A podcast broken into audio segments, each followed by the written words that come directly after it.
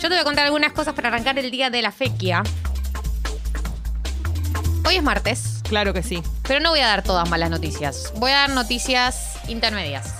La primera la dimos cuando arrancamos, que fue que la selección argentina le ganó a la selección italiana en los Juegos Olímpicos y pasamos a semifinales por primera vez desde Seúl 1988. Todo esto que acabo de notición, decir notición. es información, no opinión. Sí. Si me escuchan opinar, descártenlo. Deténganme. Voy a intentar mantenerme dentro del margen de lo que son datos. Sí. Vamos a jugar contra Francia o Polonia. Todavía no sabemos. El que triunfe de la llave. Si ganamos la. Tenemos dos chances de sumar medalla. Si ganamos la semi, obviamente plata como mínimo, oro como máximo. Y si perdemos, vamos por el bronce. Ganamos tres sets a dos. No me pidas que profundice en qué significa eso. No te pido. Solo que ganamos tres sets a dos. Y que hubo un tiebreak muy increíble. Me encanta que digas tiebreak. A mí también me gusta muchísimo decirlo. Tiebreak. Tiebreak. En otro orden de cosas que no tiene absolutamente nada que ver con los Juegos Olímpicos. Olímpicos. Fi.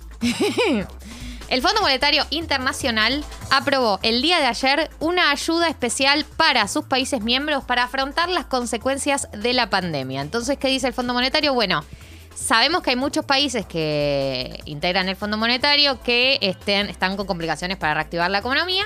Entonces vamos a hacer un préstamo especial por la pandemia. Se van a repetir, a repartir en total 650 mil millones de dólares entre todos sus socios. Y para la Argentina en particular van a venir 4.300 millones de dólares. Tranca. ¿Cuándo van a entrar al Banco Central? ¿Cuándo, ¿Cuándo? van a ent- entrar a nuestras reservas? El próximo 23 de agosto. ¿Qué es lo que pasa? Eh, lo que sabemos es que el gobierno ya se veía venir esta, este, este giro, esta, esta, este- esta, esta plata que está prestando el FMI a países que están complicados post pandemia.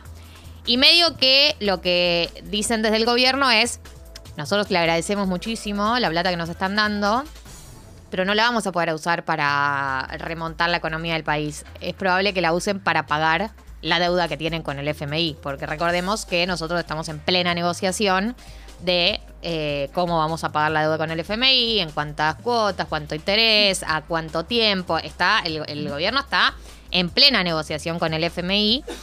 Eh, entonces es, es improbable que esta plata que entre sea como una inyección de plata para el país, sino que es más probable que se utilice para por ahí cubrir parte de la deuda que principalmente dejó el gobierno de Mauricio Macri. Recordemos deuda récord eh, del FMI en su historia. eh, y que Argentina eh, claramente no está en condiciones de pagar hoy en día y por lo tanto se están renegociando los términos y condiciones. Entonces, también teniendo en cuenta que eh, se vienen algunos vencimientos, el primer vencimiento del capital con el FMI es en septiembre, cuando el, país va a tener que pagar unos 1.800 millones de dólares. Eh, el siguiente es en diciembre, o sea, tenemos dos vencimientos próximos.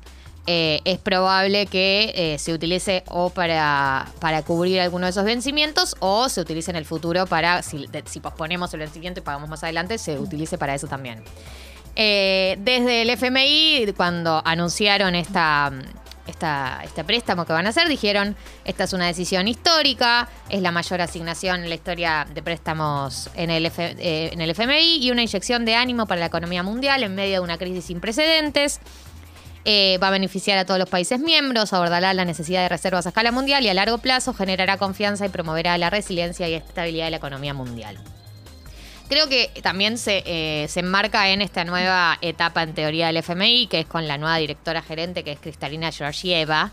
que- Cristalina Georgieva. y, que, y todos los estudios e informes que sacaron durante el 2020 diciendo que eh, toda la etapa del FMI y de los organismos internacionales diciendo que había que ajustar, que había que recortar, que qué sé yo, ya pasó.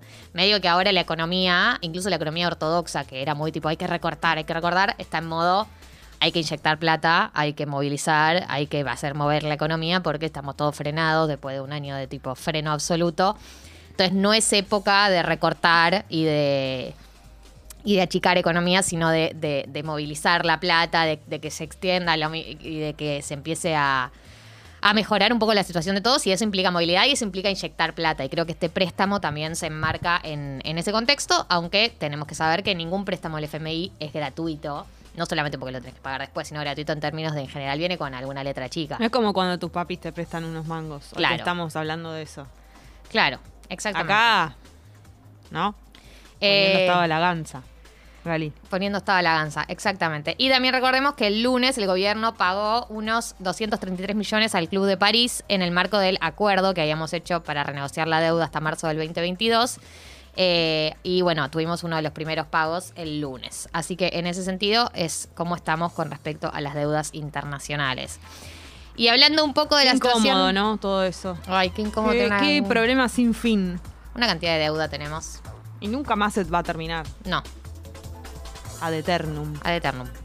Eh, hablando de la economía local, eh, la UOCRA eh, acordaron, acordó un 12% de mejora salarial que se suma al 35,8% que ya había cerrado en el abril último, lo cual le da un aumento anual del 47,8%, ¿no? Está bueno siempre decir las paritarias de los distintos sectores porque nos sirven a los otros sectores para tenerlo de parámetro.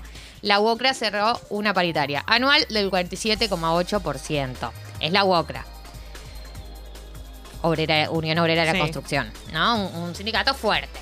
Eh, esta, esta nueva sierra tuvo que ver con una reapertura. Ellos habían cerrado originalmente 35,8, que iba como en función de la inflación que en teoría iba a tener el año. Después llega a mitad de año y todos se dan cuenta de que no va a haber una inflación del 35 ni del 39 eh, sino más cerca del 45 o más.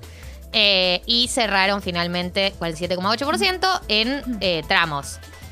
Al 12 y al 10% percibido en abril y julio, el 7% en octubre, 6,8% en febrero el año que viene y un eh, 5% en septiembre, 5 en enero, 2 en marzo. Bueno, entramos, vamos, se va, se va cobrando medio así y es una, una dinámica muy tradicional a la hora de aplicar paritarias En cuotas. en cuotas.